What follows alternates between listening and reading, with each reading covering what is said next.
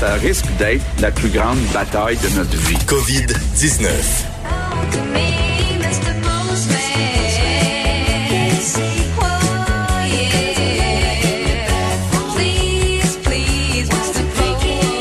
Une belle version, ça. Ça, c'est la version des Carpenters. Ah, ouais, ça, c'est Achille, Achille euh, à la console qui cherche toujours des nouvelles versions. Mais j'ai vraiment le goût d'aller dans un vieux, euh, tu sais, au Pat Rétro, là, à Québec, là, un vieux casse-croûte rétro, là. Oui, oui, oui. Aller me chercher une frite avec du vinaigre. Et euh, avec ta chanson, là, bon, c'est parce que c'est monsieur le facteur, Vincent Dessureau. Ben oui, le facteur, parce que je t'abonne la... des comptes ou des chèques. Il euh, euh... y a ben des comptes aujourd'hui. Oui, ouais, quand même des comptes, mais un peu ah, de chèques. Quand même pas mal ouais, de comptes. Ouais, le même. Bilan mondial qui atteint cent vingt mille morts. Euh, oui, et euh, on devrait franchir aujourd'hui. Quoi que certains sites parlaient de ça hier, mais on comprend que c'est des, des, des chiffres confirmés, là, mais le plus de deux millions donc, de cas d'infection. Puis on a vu un peu là, que ça a pris quatre mois, fait plusieurs mois à atteindre le premier million, quelques semaines à atteindre un deuxième million de cas euh, confirmés. Et au niveau des décès, ben, c'est plus de cent vingt mille euh, décès recensés euh, dans le monde. On sait que c'est les États-Unis les plus touchés, là, avec pratiquement vingt-quatre mille décès, euh, suivi de l'Italie, maintenant l'Espagne, la France et le Royaume-Uni. Euh, Royaume-Uni particulièrement qui a eu des, euh, des, des journées difficiles dans les derniers jours, là.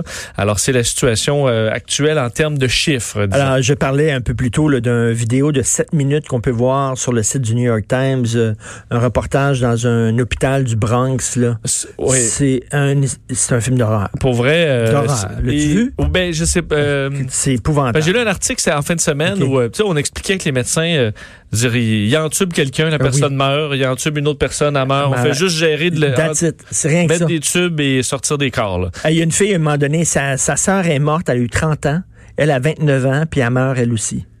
Ben, et... OK, là, vingt-neuf, trente ans, là. Puis tu vois, à l'hôpital, là, ils disent, on a des gens, là, que ça va de vingt ans jusqu'à cinquante-neuf ans, là. Il y a, il y a, il y a tous et, les âges, là. Et c'est dur de voir, de saisir, parce qu'on voit, en fait, on dit, c'est encore plus dur de, d'être pour un média, de voir ce qui se passe à l'intérieur des hôpitaux, évidemment, parce que c'est dangereux, que pour des médias de suivre des gens à la guerre, là. Ben, tout à fait. Euh, et, c'est, et c'est vrai, là, parce que on en a vu de nos journalistes aller, euh, quand on était en Afghanistan, là, même plusieurs de tous les grands réseaux, même de stations de radio, et de se retrouver au dans la zone oui. rouge, là, ou la zone chaude. Et, c'est vraiment difficile. Et, et Nicolas Christophe du New York Times, justement, c'était le genre de gars qui est allé déjà couvrir des conflits armés.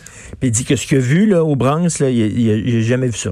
Dans toute sa jamais vie. Rien vu de pire. Non, mais c'est pour ça que l- nous, à l'extérieur, c'est difficile des fois de... pour ça que les oui. comparaisons de la grippe, là, quelqu'un oui. qui va là et qui voit les images, ça OK, la, la grippe fait pas ça. Là. Y a-t-il encore la des gens qui disent oh, « c'est une à grosse grippe euh, ». Je, je... Une grosse grippe. Est-ce que tu as ouvert ton Facebook récemment, je pense, Richard, parce que tu l'aurais vu. Oui. Plusieurs pays qui commencent leur déconfinement. Oui, et là, c'est toujours un optimisme euh, prudent hein, que ce déconfinement euh, dans certains pays. Surtout que c'est drôle parce qu'on entend parler de déconfinement, mais c'est toujours très partiel. Entre autres, en Europe, on surveille l'Autriche, qui a été, il faut dire, un des premiers pays à se confiner. Alors, devient un des premiers pays à pouvoir ouvrir. Euh, et là, qu'on parle d'ouverture, c'est certains commerces non essentiels. Euh, donc, un peu comme on commence à faire chez nous, mais par exemple, des fleurs, Euh, des réparations de téléphones, donc différentes entreprises comme ça qui commencent à réouvrir, les parcs, jardins publics euh, qui réouvrent, en, qui vont rouvrir en, en Autriche, mais encore là, plein de sections de l'économie qui sont fermées. Euh, Mais là, j'espère que ça, ça, ça, on n'accouchera pas d'une deuxième vague. Ben, c'est ce qu'on veut éviter, là. Et c'est, c'est ça dans tous les pays qui vont commencer à, à réouvrir, à rouvrir. L'Espagne, même l'Espagne, là, faut dire un des pays les plus touchés. Euh, on veut commencer à ouvrir, à rouvrir des usines, certains chantiers. On va distribuer des masques à tout le monde. Donc là, on commence à recevoir des, des masques à pouvoir en, en remettre. La Californie, euh, aux États-Unis également travaille là-dessus. Même New York, tranquillement, où on voit évidemment le, le, le, le plafond là, arriver des cas, alors qu'en Maine c'est l'inverse. Enfin, on annonce une prolongation là, de la, de, du confinement jusqu'au trois mai. C'est quand même le pays qui confine le plus de gens, là, un virgule trois milliard de personnes. C'est incroyable, alors la plus, la, la, la plus grande population. Et en France aussi, euh, Macron euh, qui, oui. qui, a, qui a décidé de, de rallonger ça d'un mois. Oui, mais lui qui parle déjà de, de, de, de déconfinement également, euh, quoique plus certains de ses, euh, de ses collègues ont tempéré ses propos là, à dire ça se peut que ce soit quand même assez long pour pour la France, mais on est déjà en mode à calculer un peu ce qu'on va rouvrir, ce qu'on réouvrira. Ben, c'est bien. Le F M I fait de nouvelles prévisions économiques pour deux mille vingt deux mille vingt et un. Oui, c'est tout chaud. Le Fonds monétaire international qui faisait ses prévisions pour deux mille vingt deux mille vingt et un. Euh, donc, évidemment, le point numéro un, c'est la crise que l'on connaît, en disant que c'était une crise qui ne ressemblait à aucune autre. C'est ce que dit l'économiste en chef du Fonds monétaire international. Euh, le monde a radicalement changé en trois mois. Nous rencontrons une sombre réalité. Il est très probable cette année que l'économie mondiale connaîtra sa pire récession depuis la Grande Dépression. Euh, et on explique qu'on a des scénarios, là, différents scénarios. Euh, scénario un, donc une baisse mondiale de trois pour cent, ce qui est, ce qui est beaucoup, six pour cent pour les pays les plus avancés. Euh, pourquoi? Ça, c'est si on reprend l'économie, si la, la, la pandémie est à peu près réglée en juin. Si ça s'étire, là, les scénarios commencent à se dégringoler, là, et aller jusqu'à euh, à l'automne, ben là, on se retrouve avec une récession, le mondiale, qui durait du, toute l'année deux mille vingt et un aussi, selon le F M I, ou du moins une partie de l'année, en parlant de vraiment une euh, une période sans précédent. Par contre, il y a des raisons de sourire, Richard, là, c'est peut-être les, les seules bonnes nouvelles que je vais avoir pour toi. Euh, on dit que les pays d'un font, f- travaillent bien. Que contrairement à la crise dans les années trente, on avait, maintenant on a des organismes internationaux qui travaillent à des euh, à aider tout le monde, et aussi les scientifiques qui travaillent à un rythme sans précédent euh, pour trouver des solutions. Alors on en arrivera peut-être à quelques solutions. Euh, c'est un excellent week-end pour Justin Trudeau. Oui, je voulais quand même revenir sur le week-end de Justin Trudeau, parce qu'à onze heures quinze aujourd'hui, on assurément que ce sera la première question posée à Justin Trudeau. Écoute, là, au point là, de presse. C'est sûr, j'espère, euh, au point de presse, on va revenir là-dessus. Et là, là il va nous répondre sûrement de, de, du même ton depuis le début, là, que là, il euh, n'y a pas de problème, et qu'on a écouté les plus grands experts, et qu'on travaille fort. À...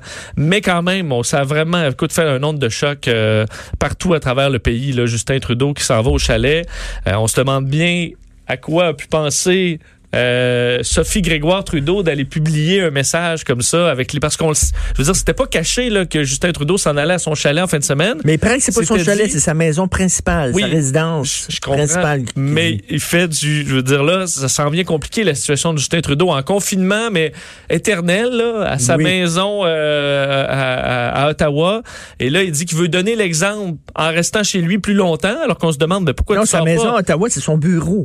Oui, son Puis bureau. Puis là, ça, son chalet, sa résidence principale, tu comprends? Mais Richard, toi, là, si, si ta maison, présentement, est à Baie-Saint-Paul, là, tu peux pas y aller le soir. Là. Je peux pas y aller. T'aurais pas le droit. Pas le droit. Mais en disant, ben, vous, vous rentrez travailler, euh, tu t'en vas au travail. En plus, si t'avais une chambre ici... Euh, tu, en tout cas, c'est, c'est vraiment embarrassant. Faudra voir qu'est-ce qu'il répondra aux journalistes euh, lors de son point de presse aujourd'hui. Est-ce qu'il veut... Écoute, comment quel, va-t-il s'expliquer? Quel mauvais jugement. Le marché immobilier montréalais qui bat des records, ben, qui battait des records exact. Avant la pandémie. Juste avant la pandémie, c'est euh, le, le courtier Royal LePage qui diffuse des, euh, qui publie des chiffres ce matin sur le prix des maisons dans le Grand Montréal, là, élargi, le prix des maisons qui avait augmenté euh, de sept virgule deux pour cent en taux annuel au premier trimestre, les trois premiers mois de l'année.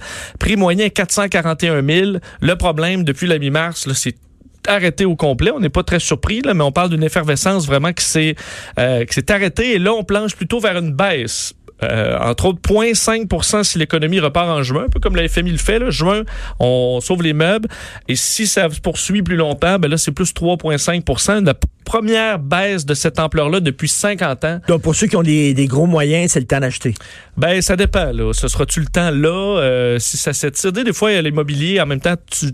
Tu veux, tu veux pas assumer une perte de ta, du prix de ta maison. Là, tu vas vendre seulement. En fait, une des raisons, c'est, et t'en parlais avec, euh, avec ton économiste tantôt. Michel, oui. Michel, si, si les banques laissent tomber le, leur monde en faillite, là, le prix des maisons va baisser. Ben si oui. tu les soutiens à travers cette période-là, tu vas sauver probablement le marché immobilier pas mal plus. La Fondation Sainte-Justine qui demande de l'aide, on l'a vu. Oui, on sait à quel point c'est difficile pour euh, les, les fondations, mais C H U Sainte-Justine, euh, bon, euh, dit là, qu'ils vont perdre.